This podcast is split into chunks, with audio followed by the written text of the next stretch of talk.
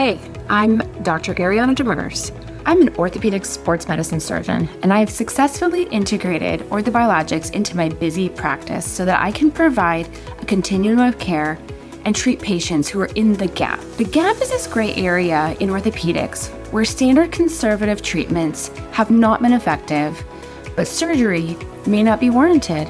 And we usually tell our patients, come back when it's worse. What? These are your patients coming to you for help. Orthobiologics is that solution that can fill the gap and help you treat your patients who are in your office looking to you for help. Orthobiologics can also be an excellent treatment for frustrating problems without good surgical outcomes. This podcast will help you create the orthobiologics business that will make you love your job again. We will focus on the value of orthobiologics, patient selection, how to talk to your patients about money, office setup, and other logistics. If this is something you've always wanted but don't know where to start, join me in the Business of Orthobiologics podcast.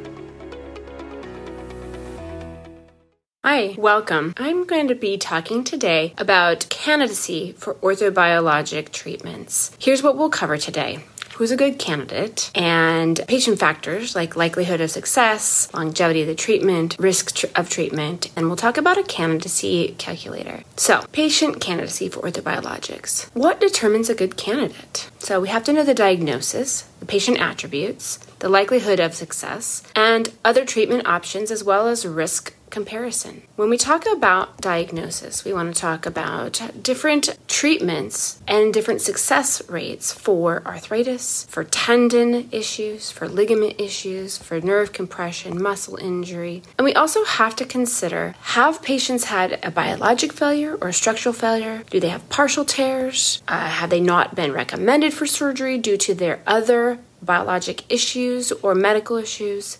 Are there really no great surgeries for the diagnosis that they have. So let's talk a little bit about arthritis. So, patient eligibility patients who have mild to moderate arthritis, who have not responded to conservative treatments like physical therapy and medications, may have had hyaluronic acid injections and have still had problems with symptoms. Optimal candidates are individuals with early stage osteoarthritis, healthy enough for in a minimally invasive procedure, no severe joint deformity or malalignment, and no significant cartilage loss. That's the optimal treatment. Um, or optimal candidate. That doesn't mean that anyone with those problems can't have this procedure, but that's the optimal candidate.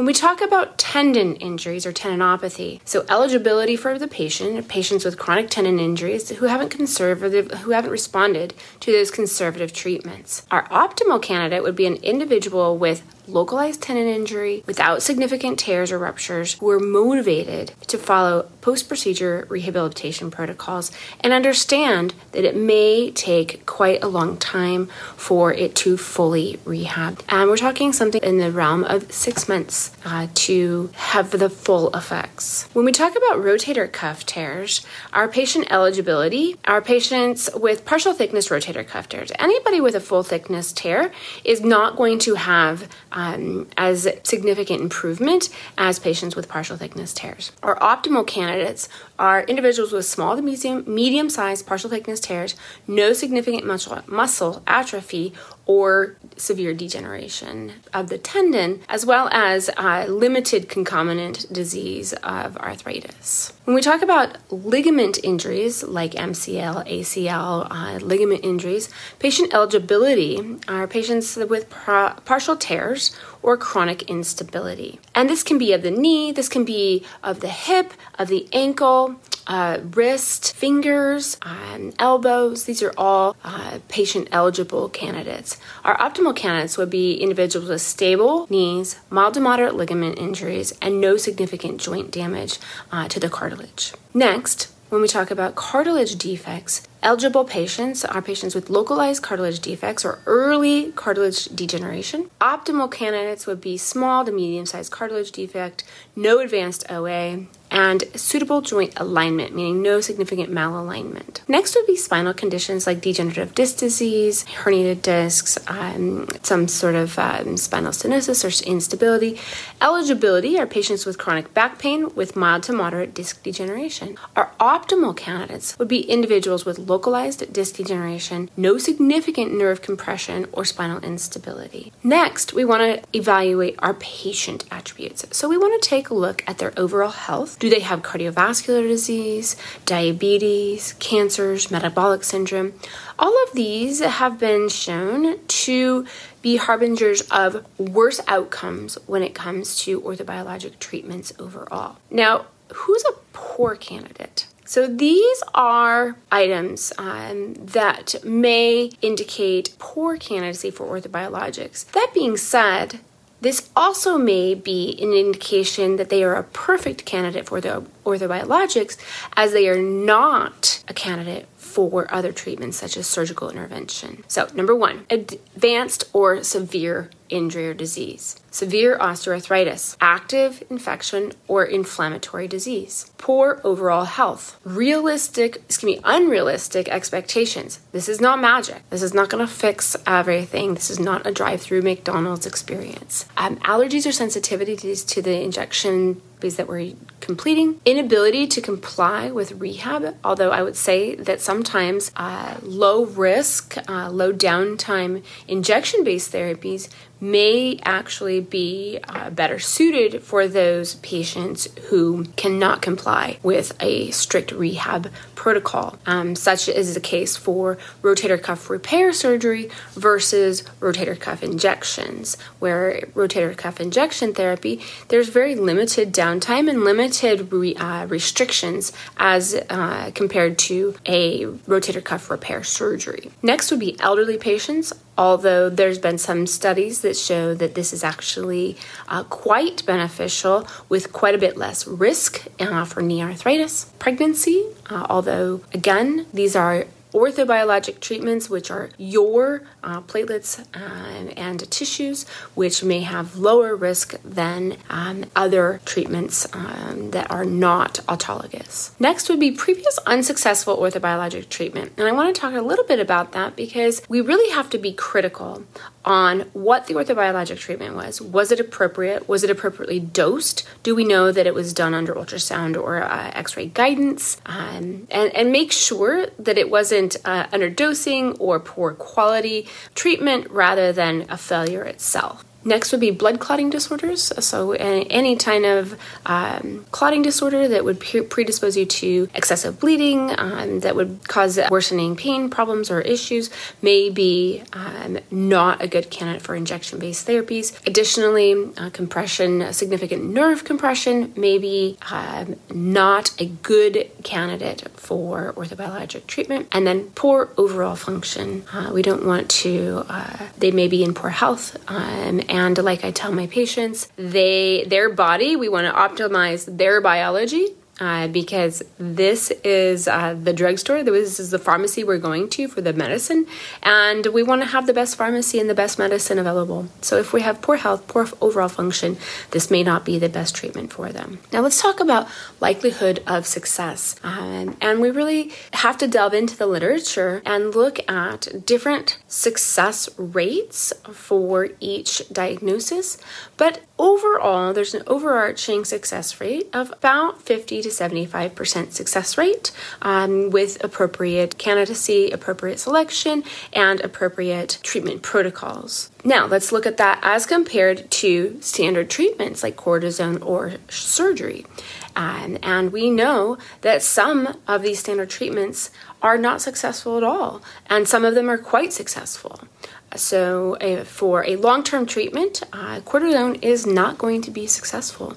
And we know that this is successful only about 6 to 12 weeks, um, with all effects um, being mitigated by 26 weeks in most cases. Now, surgery, on the other hand, from a longevity standpoint, we know that hip replacement surgery is an excellent procedure with a excellent outcome um, and efficacy as well as long-term success. So we really have to be clear on what treatments we're comparing the orthobiologic treatment against and looking at the expectations of each treatment um, as compared to standard treatments. And then we talk about this longevity. So, in treatments for arthritis, longevity treatments, uh, such as of the standard treatments, cortisone, six to 12 weeks, hyaluronic acid, uh, six to nine months, and uh, orthobiologic treatments appear to be uh, longer than that, at least uh, 12 to 18 months for platelet rich plasma and maybe longer for other cellular therapies. Um, when we looked at tendon tears, this becomes uh, quite a bit more interesting because